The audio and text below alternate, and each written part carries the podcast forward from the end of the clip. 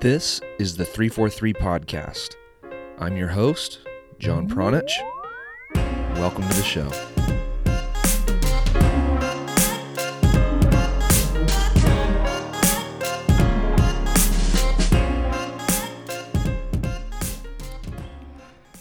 Curtis Jones is an airman in the United States Air Force who is currently deployed to an undisclosed location in Southwest Asia. So, why did I interview him?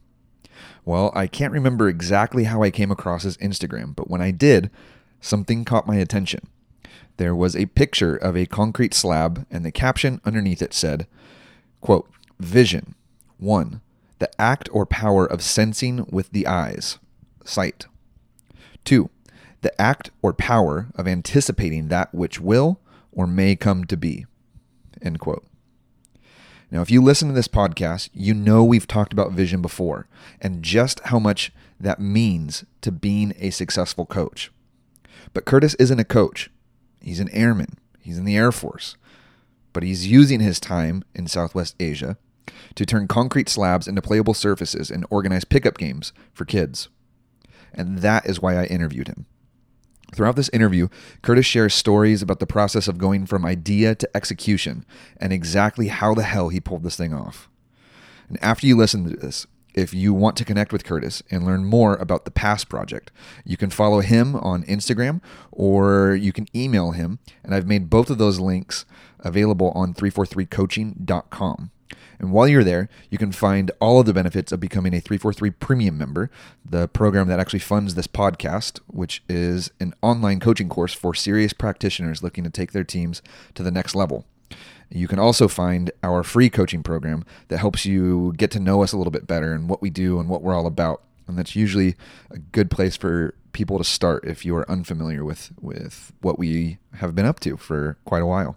But with either program, you get a look at what went into the making of one of this country's best youth teams over the last decade. And you get to see exactly what helped players transition from the youth game to the professional game at the ages of 15, 16, 17 years old, which is quite remarkable.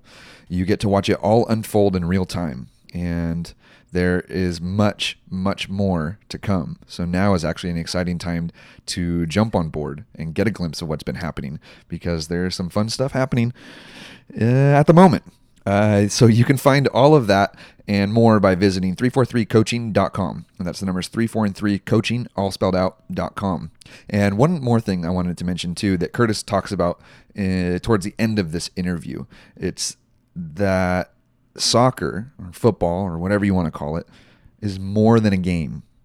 So not only did his comment about vision catch my attention, but this idea that it's more than a game really resonated with me. And that's what 343 is all about. And so I couldn't have been happier to bring Curtis Jones on the show. So I hope that you enjoy this episode with Curtis.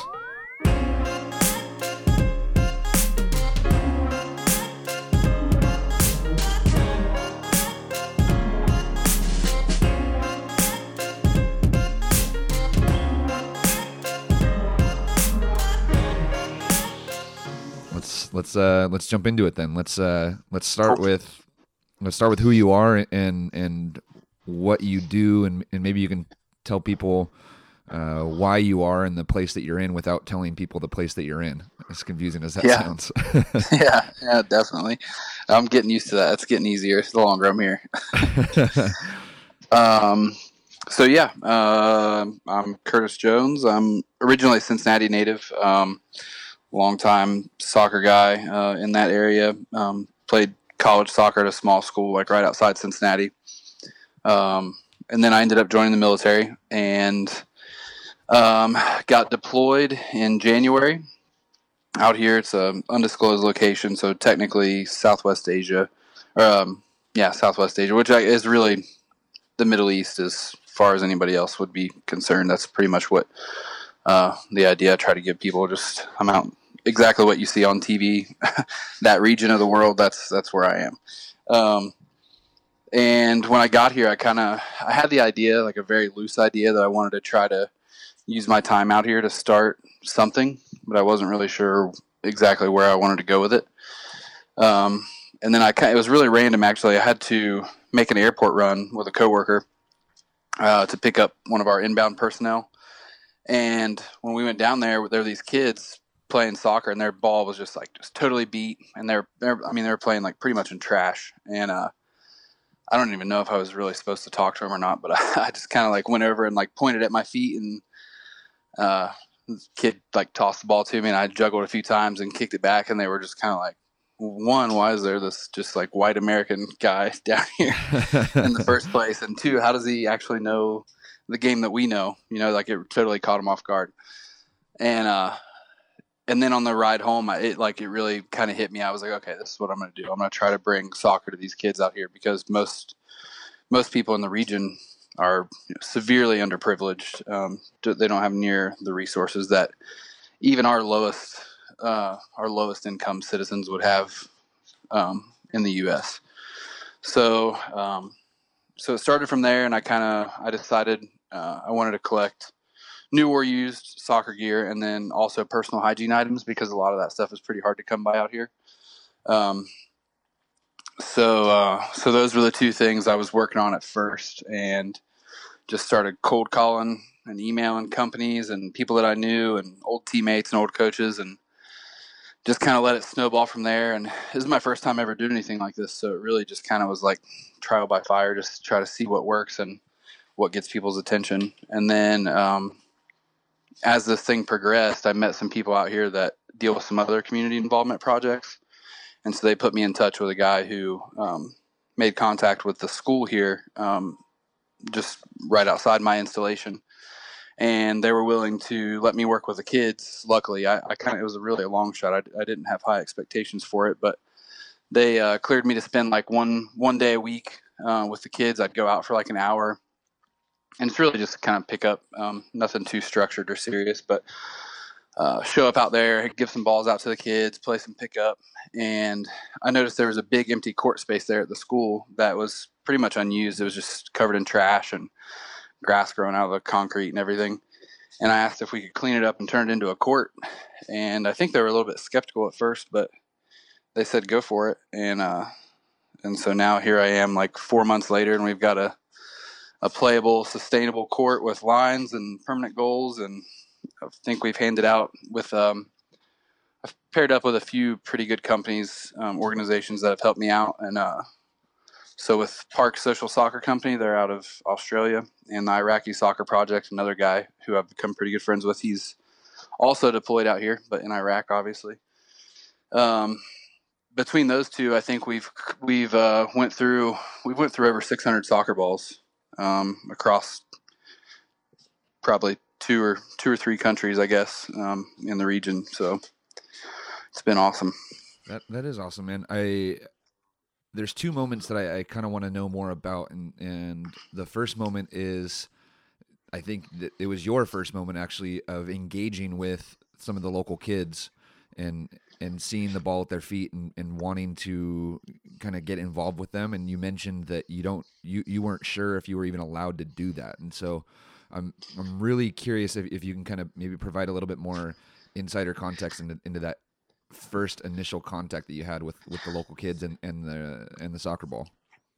Yeah, sure. Um, so I hadn't been here very long at the time, so I was kind of like I was you know I was a little weary of like what the rules of engagement were as far as um, you know like talking to the locals and stuff. I, I, didn't really know like what I could or couldn't do and where I'm at for just uh, for a reference point. Um, it's not like I'm anywhere super super dangerous. Um, we uh, I'm in medical. I work in medical, so on occasion we we uh, travel with patient transport, like um, to some of the bigger clinics and more capable medical facilities. So there's times where I'm off the installation, um, you know, in civilian clothes, and it's not like it's it's not like I'm in uh, somewhere some super dangerous location.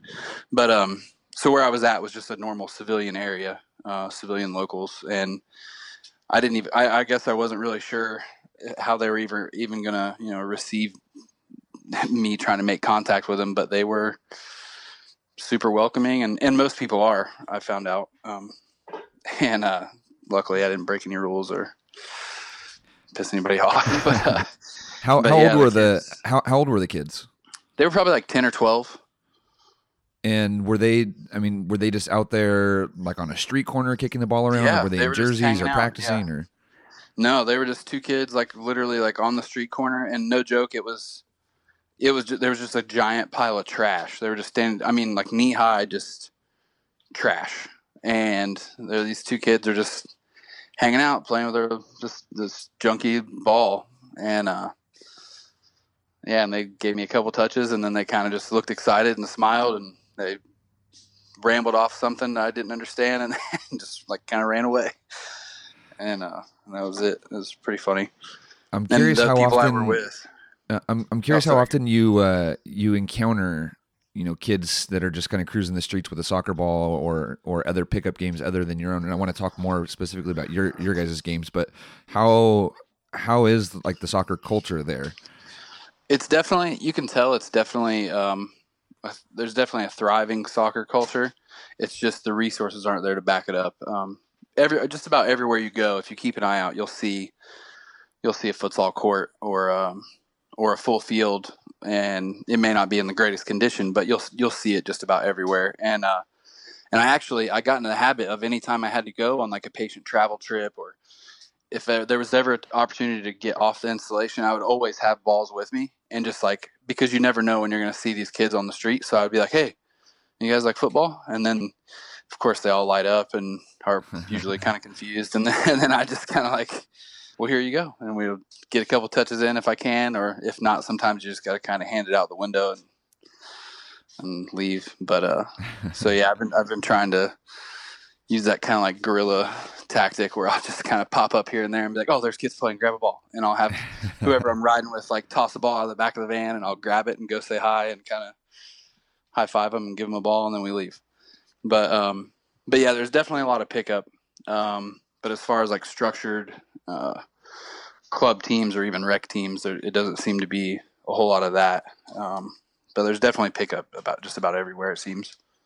And I had an interesting interview with uh, Hugo Perez's son. I don't know if you're familiar with Hugo Perez. He's a former U.S. men's national team player from the '90s. Um, Yep. But when he was uh, pursuing a professional career, he, he ended up all over the place in, in Europe, and, and then he ended up in Saudi Arabia as well. And so his son shared a story with me recently about how you know they were kind of just restricted to a compound while while they were there, unless they got to go out to watch training sessions or uh, Yeah. kind of do some other activities. And he mentioned that inside the compound that there was a, a full field, but the full field was concrete. So it wasn't grass. And I know just because I've seen the pictures of, of the field that you guys have kind of developed, um, I, I know that, that that's also concrete. So I'm curious uh, if if that's common in in your area and, and how how do you think that that kind of affects the way that the the pickup games are, are played or is it just I mean the kids are- they don't know if it, that other options are out there or it's just like what they have I'm just I'm, I'm really fascinated by this like uh, Um, concrete jungle I guess what you called it yeah Yeah, yeah, that's exactly what it seems to be. There's um, it's pretty uh, pretty brown and dusty out here. There's not a whole lot of grass anywhere. So, I think um, in some like downtown areas where there's a little bit more money, there's um, some turf fields and stuff like that. But um, for the most part, almost everything is like concrete or gravel. We actually have a a field here that's on the installation that doesn't get used too much, but it's actually gravel, and the lines are just li- it's lined in lime, lime like dust, and uh, it's pretty it's pretty intense. Uh, I'd be a little nervous to play on it, but um, but yeah, most of it is concrete, and I think you can tell like a lot of the kids that's what they grow up on, and that's all they know because you can. I think it's evident in that their style of play, like. Uh, really quick footwork. Um, they're definitely like gritty physical players because I mean you play long enough on paved surface, you're gonna go down once or twice. So you can tell like they uh, they they definitely play a physical game, and they it seems like um, it's a lot more just like uh, that that finesse, like quick footwork. Yeah. So tell me, tell me a little bit about like how you guys structure your your pickup games because I think you mentioned that you get about one hour per week with these kids, and so uh, I'm I'm really curious if that hour is like super formal, like you guys have teams and jerseys, or if it's literally just like, hey, everybody meet here at noon, for instance, and and you know we're just gonna pick teams and go? Yeah, so we actually we have a um, a liaison here, like our host nation liaison that deals with the school. Um, because, like I'd mentioned, they, there are some other community involvement um, groups here that where people have done, um, like for example, they they painted um, some murals at the school uh, for the kindergarten class, stuff like that. Um, so uh, essentially, I just get in contact with our liaison here, and he reaches out to the host nation liaison and they'll set something up, uh, just whatever works best with the kids' schedules. And he'll just kind of spread the word and be like, "Hey, they're going to be here to play. You might get some free stuff. Come hang out." and that's that's pretty much how it works. And uh, um, no jerseys or anything. We just we pretty much show up. Um, and by now, now it's to the point where a lot of them kind of know who I am. Uh, so they all come up. Everybody's you know high fiving me, making me feel kind of important. It's a nice little ego boost. Uh, from the kids, and then uh, and then we just kind of I usually just let them. Some of the older kids will usually split up teams, and and we'll just play. It's pretty pretty informal, um, pretty laid back, and uh, and then usually whatever, no matter what the score is, when it's time to leave, it's always next goal wins, and uh, and then that's it. Did you so did you institute that, or did they already kind of have that uh, that next goal wins mentality to end their games? Uh, I, I, think they did, but I mentioned it. I, I remember mentioning it, and they were like, "Next goal wins." Some of them speak pretty decent English, um, and uh, and they got super excited about it, and they were like, "Yeah, yeah, yeah next goal wins, next goal wins." So then, so then from there, that kind of that became like the standard. That's pretty cool, man. Um, I'm curious what what type of numbers you guys get out there as well, because the court that you guys have that I've seen a picture of is not. I mean, it's not humongous but no. I can imagine I, I, can imagine that you guys might get that thing jam packed every now and again. Oh yeah, yeah, absolutely. It's uh so the court's um, ninety by fifty five. Uh, that whole area is probably like one twenty by eighty. Um, and there'll be there's usually like some of the older like local guys. They'll just kind of be like sitting on the side watching us, just hanging out. And there'll be a lot of like younger kids that um, are just you know like kindergartners and stuff that they'll be kind of doing their own thing, like playing off off to the side or whatever. And then there's usually probably 20 or 30 um, kids. I'd say probably between like fourth and sixth grade, probably fourth, fifth, sixth grade age kids, and uh, and we just kind of make it make it work uh, the best we can. I try I try not to dictate too much because I just kind of want everybody to be able to have an opportunity to play and have fun and you know it's like a special treat for them too. It's like you know, it's not every day that this random uh, foreigner just shows up and builds you a court and wants to play with you. so I try to make it work as best as possible. But usually, I'd say anywhere from fifteen to twenty kids. But the the very first couple times that we came out there, there was like forty kids out there, and it was nuts. It was pretty chaotic. Why do you think the numbers I don't want to say declined, but you know, kind of leveled out like 15 to 20. What what happened to the to the other to the other groups? Well, I think a lot of it was the first couple times there was, you know, because it's just like anywhere else that like soccer's definitely uh, number one, but not everyone plays. Uh, some kids just would come to watch. So I think the first couple times it was like a lot of the talk that like, hey, there's this American that's going to come and give you some free stuff and and he's going to build this court. So they would just kind of come and hang around and see what was going on. Um, but now it's gotten it's to the point where it's like the kind of like the core group of kids who actually do play, come out and play quite a bit. Um, and where I'm at, it's a really small town. It would be the equivalent of a, you know, like a pretty rural, small town back in the states. Um, so for the number the number of kids that come out here, it's really probably about all of them that are in in the little town that where I'm at.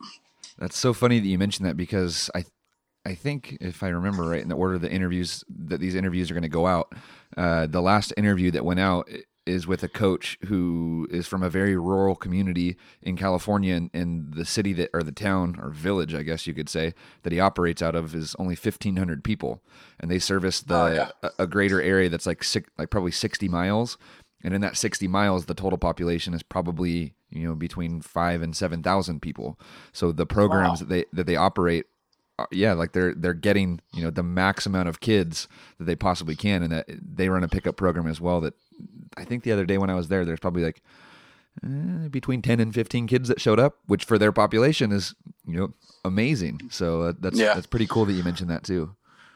Yeah, and I think that was really a, probably a lot of the reason that I wanted to start this thing too. Um, maybe I didn't realize it at first, but where I'm from, right outside of Cincinnati, um, it's kind of just outside of that suburban area. So when I was growing up, it was pretty small town, and uh, they're actually the closest club was probably like 45 minutes away, and I can remember always wanting to play and being you know probably like good enough to play on the club teams, and I, and I knew some kids I'd play indoor here and there and, and play with some club kids. And I think once I got older, I was kind of like one of those things where at some point I probably wanted to figure out a way to make sure that everybody had access to the game, regardless of, you know, what your financial standing was or what your, what your geographical, you know, situation was, because, um, you never know who's going to be that next, that next big thing or or you know you never know who's i mean sports sports changes people's lives and you never know who you're going to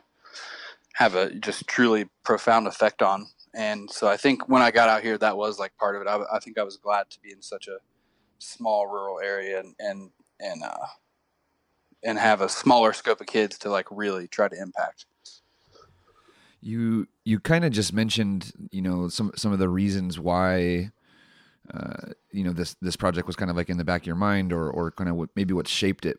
But what do you think the the biggest benefits either? Well, let's let's separate this into two questions. What have been the biggest benefits for you so far since starting this program, and what do you think the biggest benefits for the community have been? And you can take those in questions and run with them however you want. I think for me, the biggest benefit um, has just been, uh, I guess, knowing that I, that I, that I was capable of starting this thing and it actually worked. Um, I'd always wanted to find a way um, to use the game to make a difference. Um, as I transitioned from from college and playing, you know, a little less and a little less, I still I still play quite a bit, but kind of transition transitioned more into that coach role. I, I always wanted to to figure out a way to make a difference in kind of a unique way. And so this is kind of like gave me that affirmation, like, wow, I can actually. I came out here with just this idea, this loose collection of ideas, and now it's this tangible thing, and I'm leaving a mark. Um, so that's been like, you know, it's a it makes you feel good to know that you you're you're you had an idea and it worked, and you're making a difference for for people. Um, and for them, I think it's just probably the biggest impact is just uh, probably knowing that that people care, that people are willing to go out of their way to to help you and do something for you. Because I'm sure in a lot of regions like this, there's not a lot of outside contact, and there's there's not a lot. There's definitely not a lot of financial support.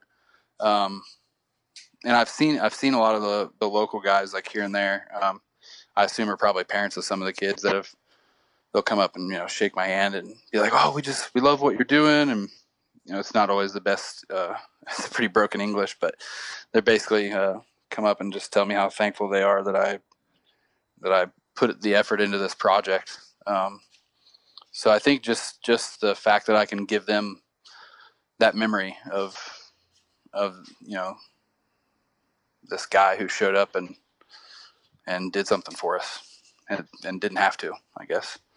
What about the guys in that that you've been deployed with? What what's their reaction or how they've how have they received the the program and the attention that it's gotten?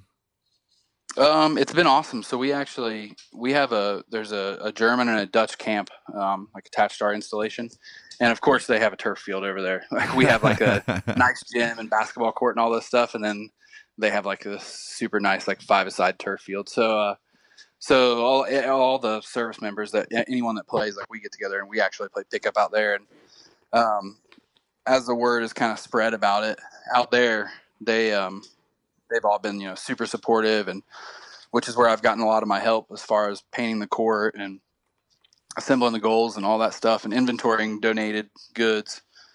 Everybody's just like, man, that's so awesome. I, I that's amazing that you thought of that. Like we'd love to help. So, and same thing with my coworkers. Um, my coworkers have been great. They've jumped right in and helped me out anytime I've needed it, and so it's been it's been awesome. Tell me about the pickup games that you guys play with uh, with the other guys on, on the five side field because I'm curious if there's like any difference in, in the nations or how you guys mix up teams with that. Oh, yeah. So when we first uh, we first got out there, um, we we had gotten pretty tight with a group of uh, Dutch guys, and uh, and they were awesome. They were just you know, super friendly, super welcoming. We started playing with them like three nights a week, and then um, their rotation, their their deployment, they were on their way out. Um, so they they kind of put us in contact with incoming rotation, and uh, so we we had we had an in with them right away, and so they kind of knew like oh there's this group of Americans that play, and you know probably just were kind of we're like yeah whatever they're probably not that great, but we got we got really lucky. There's a handful of us that all had played in college at one point or another, and uh, and so we have a pretty solid team, and uh, so you could kind of see them like start to respect us a little bit more when they realized we actually knew what we were doing. And then uh, then there's the Germans too. So the Germans and Dutch have their nice little rivalry. It's always fun to watch them play. And when they uh, if the teams are mixed up and they play play by nation, it's always fun watching the Dutch and the Germans go at it. Um, and then for us, there's always pride because we just don't want to go out there and get smoked by anybody. so, so we usually take it pretty serious. Uh, no matter who we're playing. But it's fun. There's usually we we get a pretty good turnout there. There's there's upwards of like 40 people out there, and we'll split up into teams um, and just play winter stays like till everyone gets tired, pretty much. That's badass, dude. That's it's yeah, super. It's, it's, it's super awesome. fun to hear. It's super fun to hear about pickup stories, and I, I especially like it when people talk about like not the clash of cultures, but like when cultures come together, and yeah, yeah it, it gets super competitive. It's super funny to to hear about that and watch that. Yeah, is um, there's some Belgians and uh, and French here too. Um, as far as the European European uh, forces go, so they uh, they come out too quite a bit. Not as they're they're a little bit smaller um, presence here, but the Germans and Dutch are always out there, and it's it's pretty cool too because we share a lot of the same facilities. So I'll see them randomly, and it's nice to see people and have something in common other than I'm just here with a bunch of Americans. There's like, you know, so there's, I don't know how many people are here that are American, but there's like eight of us that actually play soccer. so, so it's nice to get out and throughout the day see some other people that share that same uh, common interest and are excited to get out and play uh, in the evening. So it's a good time. Yeah. Um, I, I want to kind of wrap things up with with two questions or maybe maybe not questions but um, I, I, want you to talk a little bit of, like about the specifics of of the project and and i don't think we've actually even said the name of it yet so um, if you could if you could do that and then maybe tell people like how they can find more information and and get involved if they want to um, that would and then I'll save my, my next question for, for after actually. So, uh, yeah. what is the actual project and how can people find more about it? So the actual project is called the PASS Project, um, which PASS kind of loosely translates to um, basically using so- uh, positivity, uh, using soccer as a vehicle for positive change, and the A's for ambassadors. So just uh, basically for us as a military and just as people, just to be good ambassadors of the sport. And then the two S's are sharing and support. Um, just being able to share our uh, resources to people who are underprivileged and um, be able to support them any way that we can, and not necessarily um, support them uh, with material things, but just support them. Like I mentioned, that we're you know we're all people, and just to support them and, and show that we're here and we care. Um, and I guess I actually I crunched the numbers uh, for the PASS project today, uh, this morning, and so far I guess it's gotten a little bit bigger than I realized. Um, with all the balls, which were just over 600 soccer balls that have been donated, um, which retail value it's upwards of like $18,000 in soccer balls alone, um, plus all the donated goods. I think I'm over a little over $2,500 worth of personal hygiene items, um, which is over a thousand items that have been donated. Um, and then um, yeah, for people who want to get involved, it's pretty easy. Um, you can check me out on Instagram at the PASS Project. Uh, you can send me an email at curtispasproject at gmail.com and uh, we can talk about uh, ways to get involved and ways to help. Basically, this project for the most part is wrapping up as we finish up the court uh, renovations. But I plan on bringing this thing back home and tackling some some local causes um, when I get back stateside. So whatever it is that people are wanting to get involved with, it's definitely not too late um, because I'm definitely looking to keep the ball rolling when I when I get home. So. That's awesome, man. Um, and I'll I'll make sure I link to the Instagram account because I really like the pictures and stuff that you're posting on there, especially the the logo, the tattoo logo, the because that's totally the style that I have up and down my arm right now too. So I, nice. I might even end up with a with a new tattoo out of this thing.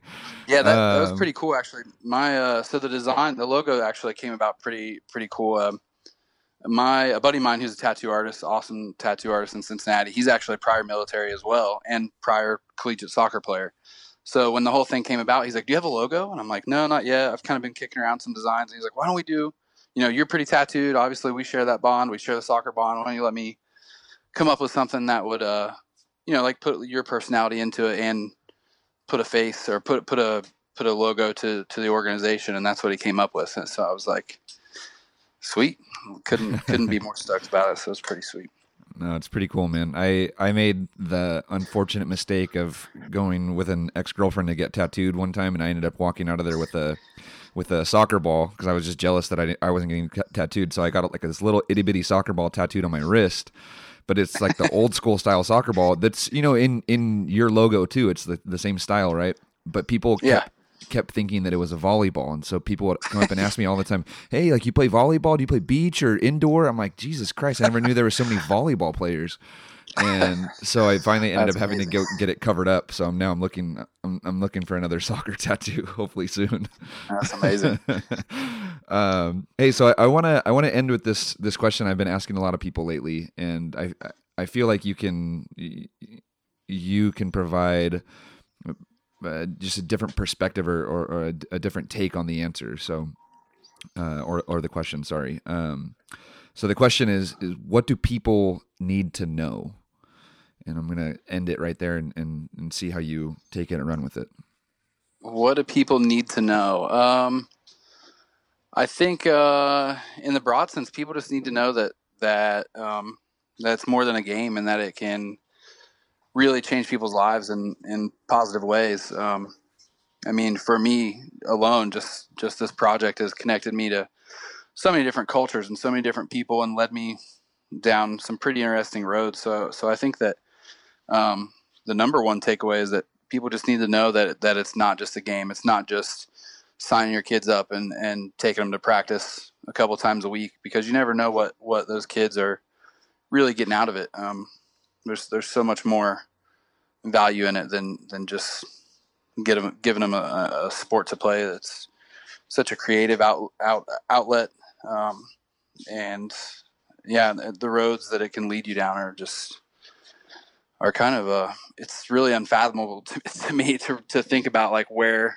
where the game has taken me um, and the, the situations that it's put me in. So I think that's the that's the biggest thing to me is just that people need to know that that there's more to it than just uh, than it just being a game. So that's a that's a beautiful answer. I couldn't have asked for for anything better because we we constantly say that here in the United States, and, and people try to you know pigeonhole it as being you know just this recreational activity or exercise for their kids or just a sport. It's like no, there's so much more in involved, and and when you get a chance to do what you've done and, and travel the world and see it uh, in a different way, I think it really, really starts to hit home as well. I'm not saying that you didn't feel that way before you left, but I think when you when you get a chance to travel and, and see the game and what it means to kids or, or people all around the world, that it's you know just it gives you a completely different perspective, and, and I'm I'm glad that oh, yeah. that you decided to share that as well. Yeah, absolutely. Yeah, it's uh it's it's been wild. It's it's really it's humbling. Um, you know, like I've been doing this for four months now, and it just gets seems to get more and more exciting, and it just it's kind of it's kind of what's getting me through this whole deployment thing and making time fly by. So it's, it's been awesome.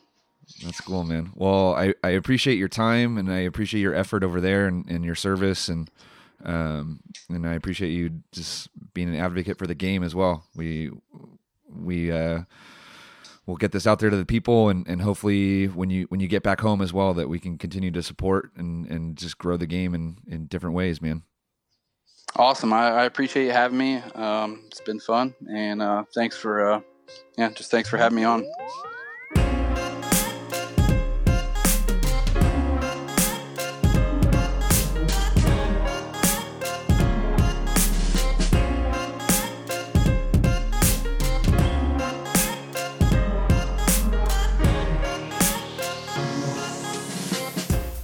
Right. Thank you to Curtis Jones from the Pass Project for coming on and sharing a little bit of his story and what he's up to while being deployed overseas.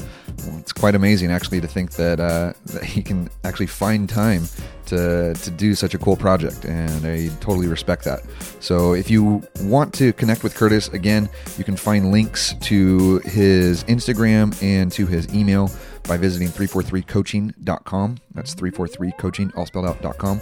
And while you're there, you can find information about the programs that we offer and the programs that actually fund and support this podcast that you're listening to right now. So if you like this podcast, maybe you can check out one of our programs. And here's Colton Bly, one of our 343 premium members, to talk about his experience with the 343 coaching program. Like you have to, if you want them to adopt a behavior, adapt a behavior, you have to rehearse and you have to choreograph. And when I, like I said, when I first heard that from Brian in the Brian in the introductory course, I'm like, that makes so much sense. Seeing his uh, at the time Chivas players doing their building out of the back choreography and then all of a sudden it changing to a game clip where they are doing that and they are having success and they are able to you know break lines into the midfield or pull the opponent out of shape whatever it works. And that's one thing that i've taken and not just in the form of building out of the bag, but also in the attacking patterns and even in the defensive moment of the game, uh, running through rehearsed movements on how our how we press when we're defending in the attacking third or how we defend as a block and where all players need to be to keep our you know horizontal and vertical compactness in the mid in the middle third of the field when we're defending. So the benefits of rehearsing these things is huge you see it translate to the game and it helps your team to find out more about the program that Colton Bly is a part of, you can visit 343coaching.com. That's the numbers 343 coaching, all spelled out.com. All right. Until next time, good luck on the fields, and we will catch you guys on the next episode of the 343 podcast. Thank you for listening.